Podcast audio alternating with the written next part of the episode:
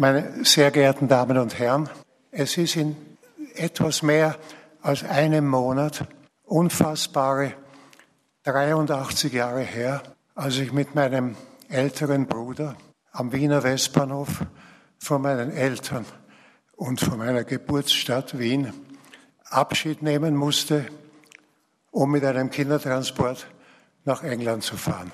Hans Menasse mit einer Ansprache bei der Eröffnung der Ausstellung Jugend ohne Heimat, Kindertransporte aus Wien im Jüdischen Museum im vergangenen November. Seither hat er mich hunderte Male gefragt, wie ich über dieses traumatische Erlebnis hinweggekommen bin, was es aus mir gemacht hat, was es bedeutet hat. Und ich muss sagen, ich war vielleicht einer der wenigen halbwegs Glücklichen, denen es nicht so viel gemacht hat, weil ich, wie gesagt, mit meinem älteren Bruder gefahren bin, weil meine Eltern gesagt haben, du fährst jetzt nach England, das wirst sehen, das ist lustig, das ist wie ein Abenteuer, so ein Urlaub und wir kommen sowieso bald nach. Und als achtjähriges Kind natürlich glaubt man seinen Eltern alles. Gemeinsam mit seinem sieben Jahre älteren Bruder wird Hans Menasse 1938 nach Großbritannien geschickt. Der Vater der Menasse-Buben ist Jude und die Familie wird von den Nationalsozialisten verfolgt. Den Eltern gelingt es für Hans und Kurt, einen der begehrten Plätze in einem Kindertransport zu organisieren. In Großbritannien werden die Brüder getrennt. Hans wächst bei Pflegefamilien auf. Der ältere Kurt beginnt eine Schneiderlehre und kämpft später in der britischen Armee gegen Hitlerdeutschland. In seiner Rede im Jüdischen Museum erinnert sich Hans Menasse an die Abfahrt am Wiener Westbahnhof im Dezember 1938, als er mit über 100 anderen Kindern in den Zug ins Ungewisse gestiegen ist. Ich habe aber gleichzeitig auch gesehen, dass am Bahnhof einige andere Kinder, meistens so kleine Mädchen und die alleine waren, die haben nicht geweint, die haben gebrüllt und, und getobt. Ich habe nicht genau gewusst, wieso und warum, aber es war dann eh schon relativ spät am Abend. Wir sind in den Zug eingestiegen, weggefahren und es war dann relativ bald ruhig. Die Kinder sind eingeschlafen und wir waren unterwegs. Ich habe auch immer wieder gesagt, es muss für meine Eltern ja viel, viel Ärger gewesen sein als für mich. Denn die haben buchstäblich von einem Tag am anderen drei Kinder verloren, weil ich habe noch eine ältere Schwester gehabt, die ist auch gleichzeitig die nach Kanada emigriert. Und bis auf die ersten paar Monate wusste sie von keinem der drei Kinder, wie es ihnen geht, was sie machen.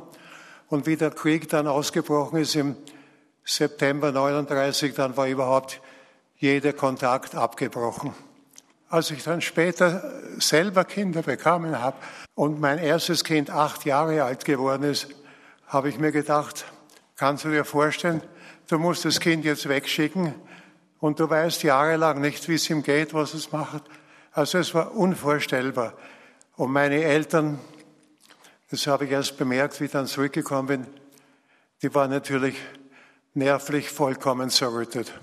Ich möchte nicht allzu viel mehr von meinem Schicksal sprechen. Ich möchte nur einen Aspekt von den Kindertransporten noch erwähnen, der, glaube ich, viel zu wenig bis jetzt beachtet wurde oder kaum zur Sprache gekommen ist. Wie ich im Dezember 38 vom Westbahnhof weggefahren bin, haben mich meine Eltern natürlich abgepuzzelt, an sich gedrückt, festgehalten, über den Kopf gestreichelt und verschiedene andere Zeichen von Zärtlichkeit mir gegeben. Und das Unfassbare ist, wenn man an das denkt, dass ich danach als achtjähriges Kind achteinhalb Jahre lang nicht mehr ein einziges Puzzle bekommen habe von irgendjemandem. Und wenn man dann gesagt hat, man hat uns unsere Jugend geraubt, dann kann man nur das gemeint haben, weil wir konnten ja wenigstens in die Schule gehen, wir hatten mit anderen Kindern spielen können, wir hatten zu essen und zu trinken und wir waren in Sicherheit. Aber für ein Kind heutzutage mit acht Jahren, das achteinhalb Jahre nicht ein einziges Zeichen von Zärtlichkeit in irgendeiner Form erfährt, das kann man sich nicht vorstellen. Und was das aus mir gemacht hat, weiß ich nicht so genau. Ich weiß nur, dass ich danach angefangen habe, Nägel zu beißen, dass ich schüchtern geworden bin, fast introvertiert, was ich vorher in Wien nie war, dass ich, wenn man mich angesprochen hat, bin ich rot angelaufen, dafür habe ich mich dann wieder geschämt. Aber das hat sich Gott sei Dank alles mit der Zeit wieder ergeben, bis aufs Nägelbeißen. Das habe ich sogar meinen Kindern vererbt. Hans Menasse war das ein Ausschnitt aus seiner Rede bei der Eröffnung der Ausstellung Jugend ohne Heimat, Kindertransporte aus Wien, die derzeit im Jüdischen Museum am Judenplatz in Wien zu sehen ist, auch mit Erzählungen und Erinnerungsstücken der Familie Menasse. Der breiten Öffentlichkeit bekannt geworden ist Hans Menasse nach seiner Rückkehr nach Österreich als Fußballer, unter anderem für die österreichische Nationalmannschaft. Er hat in Wien außerdem für einen amerikanischen Filmverleih gearbeitet und unter anderem die Europapremiere von Steven Spielbergs Schindlers Liste organisiert. Sein Bruder Kurt wurde Kaufmann im Industriebereich. Hans und Kurt Menasse zählen zu den 3200 Kindern, die nach der Machtübernahme der Nationalsozialisten in Österreich von ihren Eltern mit einem Kindertransport ins Ausland geschickt worden sind. Diesen Mädchen und Buben und ihren Geschichten ist die Ausstellung im Jüdischen Museum gewidmet, die noch bis Mai zu sehen sein wird. Es hat gedauert bis zu den Novemberpogromen, bis das Ausland, in dem Fall Großbritannien, bereit war, wirklich ähm, Kinder aufzunehmen, die ernste Lage erkannt haben und die Kindertransporte haben sozusagen nach den Novemberpogromen eingesetzt. Der erste aus Wien hat im Dezember 1938 ähm, stattgefunden. Aus Deutschland geht es schon ein bisschen früher los. Und man kann sagen, eigentlich bis zu Kriegsausbruch gab es einige Kindertransporte. Von Wien ein bisschen mehr als 40. So im Großen kann man sagen, es handelt sich eigentlich um die neun Monate ab den Novemberpogromen bis zum Kriegsausbruch. Sagt Kuratorin Sabine Apostolo. Gemeinsam mit ihrer Kollegin Caitlin Görer-Redl hat sie die Ausstellung gestaltet. Zeitzeugeninterviews zusammengetragen, Dokumente, Fotos, Tagebücher, viele Erinnerungsstücke, Geschichten von Abschied, von Trauer, von Verlust und von Wiedersehen. Viele dieser Objekte, die wir in der Ausstellung zeigen, sind Privatleihgaben von den Kindern selber oder von ihren Familien. Und ich finde, das ist mal ziemlich beeindruckend, dass you die Kinder sind heutzutage über 90 Jahre alt und sie haben diesen Objekten diese kleinen Papierchen und äh, kleinen Objekten wie zum Beispiel auch das äh, Taschenwörterbuch, die wirklich winzig ist, ähm, über Jahrzehnten behalten. Weil die, diese Objekte sind ein wichtiger Teil von, von ihren Geschichte. Sagt Kuratorin Caitlin Görer-Redl. So finden sich zum Beispiel Notizheftchen mit Packlisten für die Reise unter den Ausstellungsstücken und auch die charakteristischen kleinen Schilder mit Nummern, die alle Kinder bei der Fahrt um den Hals tragen mussten. Auch sie haben die ehemaligen Kindertransportkinder teilweise bis heute aufbewahrt. Ganz ikonenhaft äh, auf diesem Weg äh, zu einer Kindertransportabreise ist eh dieser viereckige Schildchen. Ähm, jedes Kind aus Österreich hat so ein Schildchen bekommen äh, um den Hals und äh, ein Stück auf den Gepäck und das war nummeriert. Über zwei Schauräume erstreckt sich die Ausstellung und verdeutlicht gleich zu Beginn, Plätze auf Kindertransporten, wie die zwei Menasse-Brüder, welche bekommen haben, waren begehrt und nicht leicht zu bekommen. Eine ganze Schauwand besteht aus Schreiben von Eltern, die ihr Kind auf einen Platz bewerben und teils sehr private Angaben dafür machen müssen. Man muss wissen, bevor der erste Kindertransport Wien verließ im Dezember 1938, waren schon über 10.000 Kinder angemeldet. Insgesamt sind mit dem Kindertransport aber nur etwas mehr als 3.200 Kinder aus Österreich weggebracht worden. Das heißt, die Wahrscheinlichkeit, einen Platz auf einem Kindertransport zu bekommen, war extrem gering. Und das versuchen wir mit dieser ersten Wand hier darzustellen. Die Wand ist voll mit Formularen. Die Formulare findet man alle im Archiv der jüdischen Gemeinde und die Formulare waren notwendig, um die Kinder anzumelden. Je nachdem, welches Monat man sozusagen die Anmeldung durchgeführt hat oder in welches Land die Kinder geschickt wurden, waren die Formulare sehr unterschiedlich und man sieht auch sozusagen, wie es immer schwieriger wurde, einen Platz zu bekommen. Hier sieht man einfach eine Auswahl. Es gibt tausende Formulare ähm, und es, man sieht einfach zum Beispiel, dass unterschrieben werden muss, dass das Kind an keiner einsteckenden Krankheit leidet, geistig normal und kein Bettnässer ist. Also solche Sachen mussten unterschrieben werden. Es gab zum Beispiel auch Formulare, wo man unterschreiben konnte, dass es in Ordnung ist, dass das Kind in eine nicht-jüdische Pflegefamilie kommt. Das gilt vor allem für Großbritannien, ähm, wo die Devise war, die Kinder sollen in Pflegefamilien untergebracht werden. Und ähm, wenn man das zum Beispiel unterschrieben hat, hatte das Kind natürlich mehr Chancen. Es wurden auch Recherchen durchgeführt über die Familie, über, den, über das Milieu sozusagen der Familie. Wenn zum Beispiel der Vater ein Trinker war, dann hatte das natürlich auch wieder das Kind wieder weniger Chancen. Das ging bis zu absurden Wünschen von einer Pflegefamilie, die geschrieben hat, sie möchte ein achtjähriges Mädchen mit blonden Haaren und blauen Augen. 40 Gruppen jüdischer Kinder sind von Wien aus ab 1938 ins Ausland verschickt worden.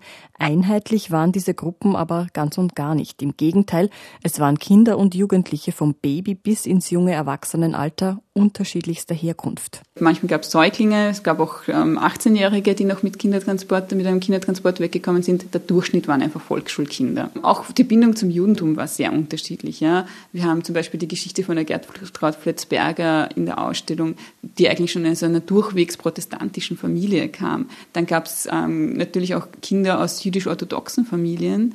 Und es gab sozusagen auch säkulare jüdische Familien. Manche waren sich auch gar nicht mehr bewusst, überhaupt Juden zu sein. Das ist sozusagen von den Nationalsozialisten ihnen dann aufoktroyiert worden, wie wir wissen, wie das in vielen Fällen der Fall war.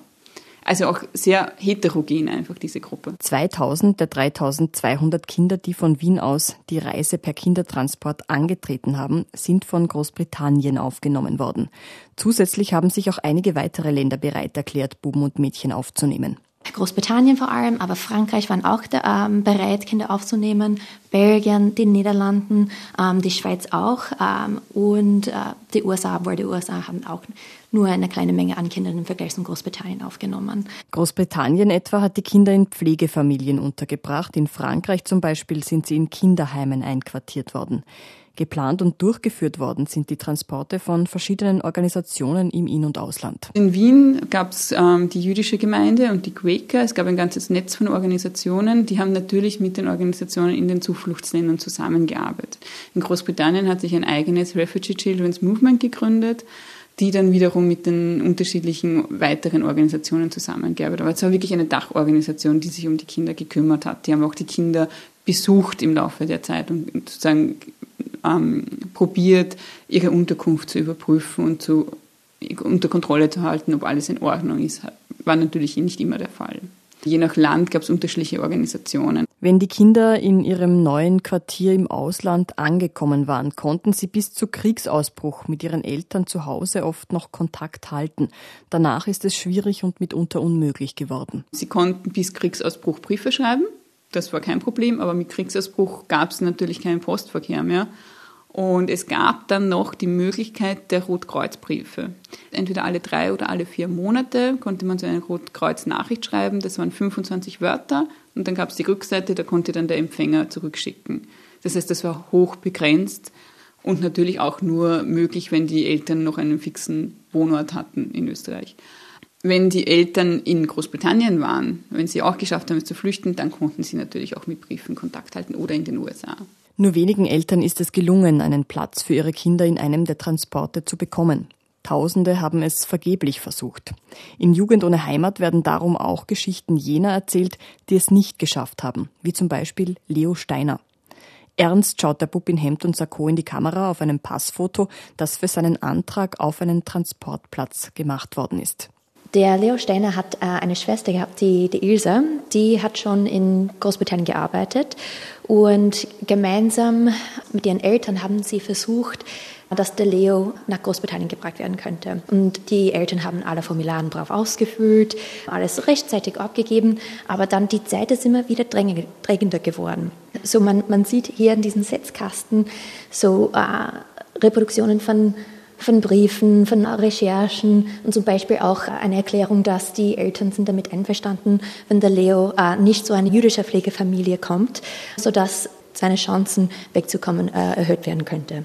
Und ja, so es ist eine sehr herzreißende Geschichte, weil die Eltern und seine Schwester haben alles gemacht, um sein Leben zu retten. Aber trotzdem, er hat das nicht geschafft. Und so das war unser Fokus von, von dieser Ausstellung auch, dass solche äh, Stimmen nicht in Vergessenheit geraten. Der arme Leo ist gemeinsam mit seinen Eltern äh, deportiert und ermordet worden. Hier im Ausgang sieht man dann noch auch eine sehr berührende, ähm, einen berührenden Brief von einem Kind, das noch in Wien ist und an die damalige Princess Elizabeth schreibt, heutige Queen. Und eben schreibt, sie bittet um einen Platz auf einen, Kindertransport, um eine Unterkunft in England. Sie wird sich sehr bemühen und sie wird fleißig sein und irgendwie helfen und sich einbringen in, in Großbritannien. Natürlich, der Brief kam nicht an die Princess Elizabeth, ist abgefangen worden, kam an das, allerdings an die Organisation für die Kindertransporte in England. Man hat auch versucht, für sie einen Platz zu finden. Es gibt Unterlagen dazu, aber es ist einfach, es hat nicht geklappt. Und auch sie wurde ermordet, gemeinsam mit ihren Eltern. Ein ehemaliges Kindertransportkind, das einen Platz bekommen hat und den Krieg im Ausland überlebt hat, ist Gertraud Fletzberger. Die Wienerin und ihre zwei Geschwister zählen zu jenen, die ein Ticket nach Schweden bekommen haben. Gertrud Fletzberger war sechs Jahre alt, als sie die Reise angetreten hat. Sie stammt aus einer jüdischen Familie, die eigentlich zum evangelischen Glauben übergetreten war. Dennoch musste die Familie flüchten. Jugend ohne Heimat zeigt ein Interview mit der 1932 Geborenen. Gertrud Fletzberger erinnert sich darin an ihre Ankunft in Schweden. Wir hören nun einen Ausschnitt daraus. Meine Pflegeeltern waren sofort da, haben mich bei der Hand genommen, haben mich begrüßt. Meine Pflegemutter konnte ein perfektes Schuldeutsch und äh, hat furchtbar gern Deutsch gesprochen. Ich glaube, sie hat mich nicht zuletzt deswegen genommen, damit sie eine Möglichkeit hat, Deutsch zu sprechen. Und natürlich wollte sie auch, ich hatte auch eine Pflegeschwester, die war so alt wie mein Bruder, zum Glück kein Bruder, sondern eine Schwester, genug von meinem Bruder gehabt. Und äh, die sollte wahrscheinlich auch ein bisschen Deutsch lernen. Und dann war natürlich mein Pflegevater da, der immer lächelnde, schwedische, typisch schwedische Mann. Und äh, ja, und sie haben mich willkommen geheißen, mich begrüßt ganz herzlich und bei der Hand genommen. Und dann sind wir nach Haus gekommen und sie haben mich gleich niedergelegt, weil sie waren ja immerhin zwei Nächte und zwei Tage unterwegs und haben gefunden, ich sollte schlafen. Und ich war schon längst wach, aber ich wollte nicht aufwachen. Ich wollte das Ganze nicht. Ich wollte das überhaupt nicht. Und sie sind unterbrochen gekommen und hat gesagt, sie müsste schon aufwachen. Und ich, hab, ich war längst wach, aber ich habe geschlafen. Ich habe überhaupt große Probleme gehabt, wie ich nach Schweden gekommen bin. Ich meine, ich war das unproblematischste Kind der Familie und überhaupt, dass man sich vorstellen kann in Wien.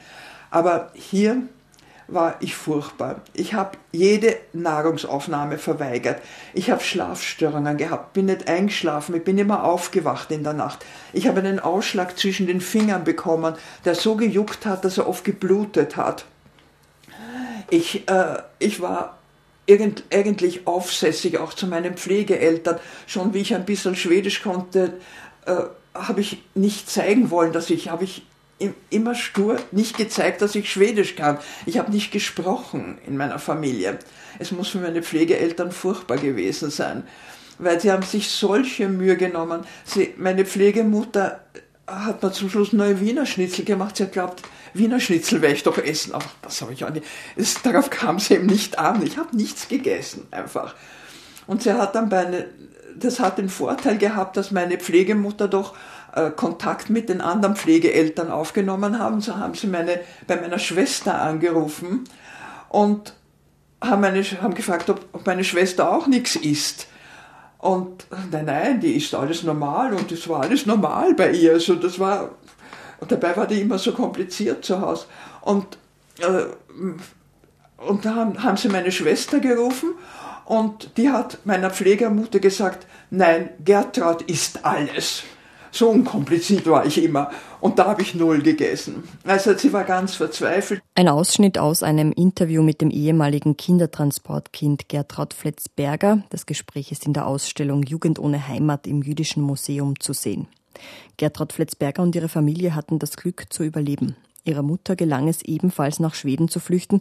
Der Vater überlebte den Krieg in Italien und in Frankreich. 1947 ist die Familie nach Wien zurückgekehrt. Gertrud Fletzberger ist hier später Biologie- und Sportlehrerin geworden. So auf, äh, auf, dieser Porträt, äh, auf dieser Wand ähm, stellen wir hauptsächlich nur Porträts von den Kindern aus. Wir haben sie nicht in den unterschiedlichen Vitrinen, so die Setzkästen äh, reingegeben, weil wir wollten auch mal diese Kollektiv, ähm, kollektive Erfahrung darstellen.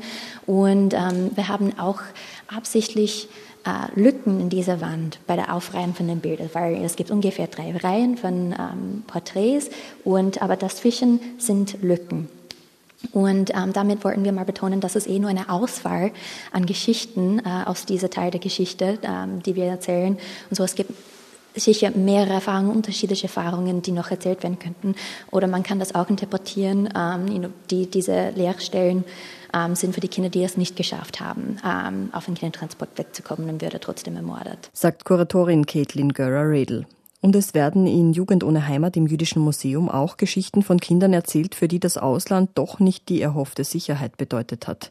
Jakob Lind mit bürgerlichem Namen Heinz Landwirt musste kaum in den Niederlanden angekommen ein weiteres Mal flüchten. Er kam dann in eine holländische, auch jüdische Pflegefamilie und sie saßen gemeinsam am Frühstückstisch, als sie gehört haben, dass die Nationalsozialisten einmarschieren. Und er war panisch, er wusste, er muss fliehen. Er hat versucht, die Familie zu überzeugen, die hat gesagt, es wird schon nicht so schlimm werden. Er ist ausgerissen, hat sich durchgeschlagen, hat sich dann selber die, ähm, einen, die Papiere gefälscht. Also man sieht ja hier, er ist auch zeichnerisch durchaus begabt gewesen und hat dann, und das zitiere ich jetzt aus seiner Autobiografie, beschlossen, der Angst ins Gesicht zu lachen und hat mit gefälschten Papieren in Deutschland überlebt. In späteren Jahren wurde Jakob Lind Schriftsteller. Sein Werk ist geprägt von den traumatischen Erfahrungen von Verfolgung und Flucht. Auch die Schriftstellerin Ilse Eichinger und ihre Zwillingsschwester Helga haben sich in ihrem weiteren Leben stets mit dem Erlebten auseinandergesetzt, schreiberisch und künstlerisch. Auch die Geschichte ihrer Trennung ist Teil der Ausstellung. Weil die Zwillinge nur einen Platz in einem Kindertransport bekommen konnten, ist Helga als Jugendliche nach Großbritannien gefahren, Ilse und ihre Mutter sind in Wien zurückgeblieben. Erst nach acht Jahren können sich die Zwillingsschwestern und ihre Mutter zum ersten Mal wiedersehen. Vielfach hat es so lange gedauert, bis Eltern und Kinder nach dem Krieg wieder vereint waren, wenn sie denn überlebt haben. Die Eltern, die ihre Kinder in einen Kindertransport gesetzt haben, die haben das natürlich alle getan mit dem Hintergedanken, dass sie so schnell wie möglich nachkommen, dass sie selber flüchten. Sie wollten ihre Kinder mal raushaben, um eine Sorge loszuwerden, aber dann wollten sie selber nach. Was ganz klar ist, wenn man 38 versteht, dass man die Kinder allein in ein fremdes Land schicken muss, dann weiß man auch, man muss selber weg. Und das erklärt auch, warum doch relativ viele Eltern auch überlebt haben. Lange Zeit dachte man, dass eigentlich die meisten Kinder die einzigen Überlebenden der Familie waren. Hat den Hintergrund, dass erst relativ spät das wirklich systematisch analysiert wurde. Und ähm, heute weiß man oder weiß eher, dass 60 Prozent der Kindertransportkinder ein, mindestens ein Elternteil in der Shoah verloren haben. Und dass es doch relativ viele gibt, die auch mit den Eltern wieder zusammengekommen sind. Manche sind schon in Großbritannien wieder zusammengekommen. Da war oft das Problem, dass die Eltern nach Großbritannien sehr leicht gekommen sind, indem sie ähm, Haushaltsjobs angenommen haben. Also zum Beispiel, dass sie Haushälterin waren oder der Mann ein Butler. So haben sie ganz leicht einen Platz bekommen, viel leichter, als wenn sie ihren eigenen Beruf hätten forcieren wollen. Und da war es aber dann oft nicht erlaubt, dass Kinder dabei sind. Das heißt, sie waren zwar im selben Land, aber oft dennoch getrennt. Sie haben es dann meistens im Laufe der Jahre geschafft oder zumindest nach Kriegsende, entweder ein, sich ein eigenes Leben aufzubauen oder ähm, weiter zu emigrieren in die USA und sich dort ein gemeinsames Leben aufzubauen. Es gab natürlich auch den Fall von Kindern, die die einzigen waren, die dann sozusagen wirklich auf sich allein gestellt waren. Es gab auch den Fall von Kindern, deren Eltern ähm, weit weg von ihnen überlebt haben, von Kindern, die sich sehr gut eingewöhnt haben im Zufluchtsland, möglicherweise auch die Muttersprache verloren haben. Und da waren dann sehr dramatische Situationen, wenn es dann zu einer Familienzusammenkunft war, dass oft die Sprache gefehlt hat weil die Kinder die Muttersprache nicht mehr gesprochen haben und die Eltern möglicherweise nicht die Sprache des Zufluchtslands. Und man muss sich auch vorstellen, nach Kriegsende war es ja nicht so, dass man schon wieder überall hinfahren konnte. Es hatte gedauert, bis man dann das Geld hatte, ein Visum hatte etc.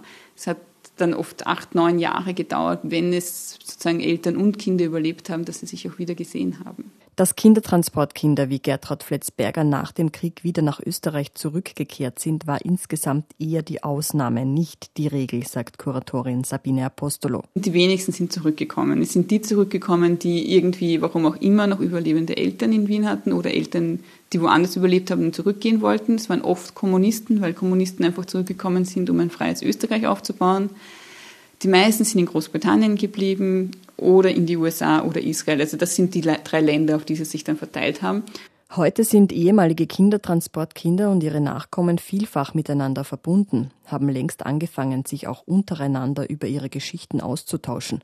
Das hat erst in den 80er Jahren begonnen. Die Kindertransportkinder haben eigentlich jahrzehntelang gedacht, erstens, sie sind im Schicksal allein, was ein bisschen absurd klingt, weil sie sind in der Gruppe gereist, aber in der Erinnerung haben sie sich halt so alleine gefühlt.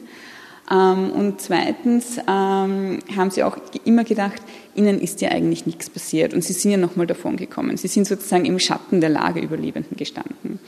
Das hat sich erst geändert Ende der 80er Jahre. Dafür waren sehr wichtig die eigenen Kinder, sozusagen der Kindertransportkinder, die ähm, ihre Eltern gefragt haben und die gesagt haben, diese Geschichten müssen erzählt werden, weil es ist sehr wohl, sehr viel, sehr dramatisch, allein als Kind in ein fremdes Land zu kommen und sozusagen auf sich allein gestellt zu sein. Ende der 80er Jahre gab es dann eben immer mehr Treffen von Kindertransportkindern. Es gab, haben sich zwei Organisationen entwickelt, eine in Großbritannien, eine in den USA. Und sie haben begonnen, ihre eigene Geschichte zu erforschen. Heute ist es so, dass die, ähm, die Präsidentin der amerikanischen Organisation eine Tochter einer Kindertransport, ähm, eines Kindertransportkindes ist. Sozusagen hat, ist jetzt die zweite Generation auch schon sehr stark vertreten. Auch zur Ausstellungseröffnung im vergangenen November sind einige ehemalige Kindertransportkinder angereist. Noch bis Mitte Mai ist Jugend ohne Heimat Kindertransporte aus Wien im Jüdischen Museum am Judenplatz zu sehen.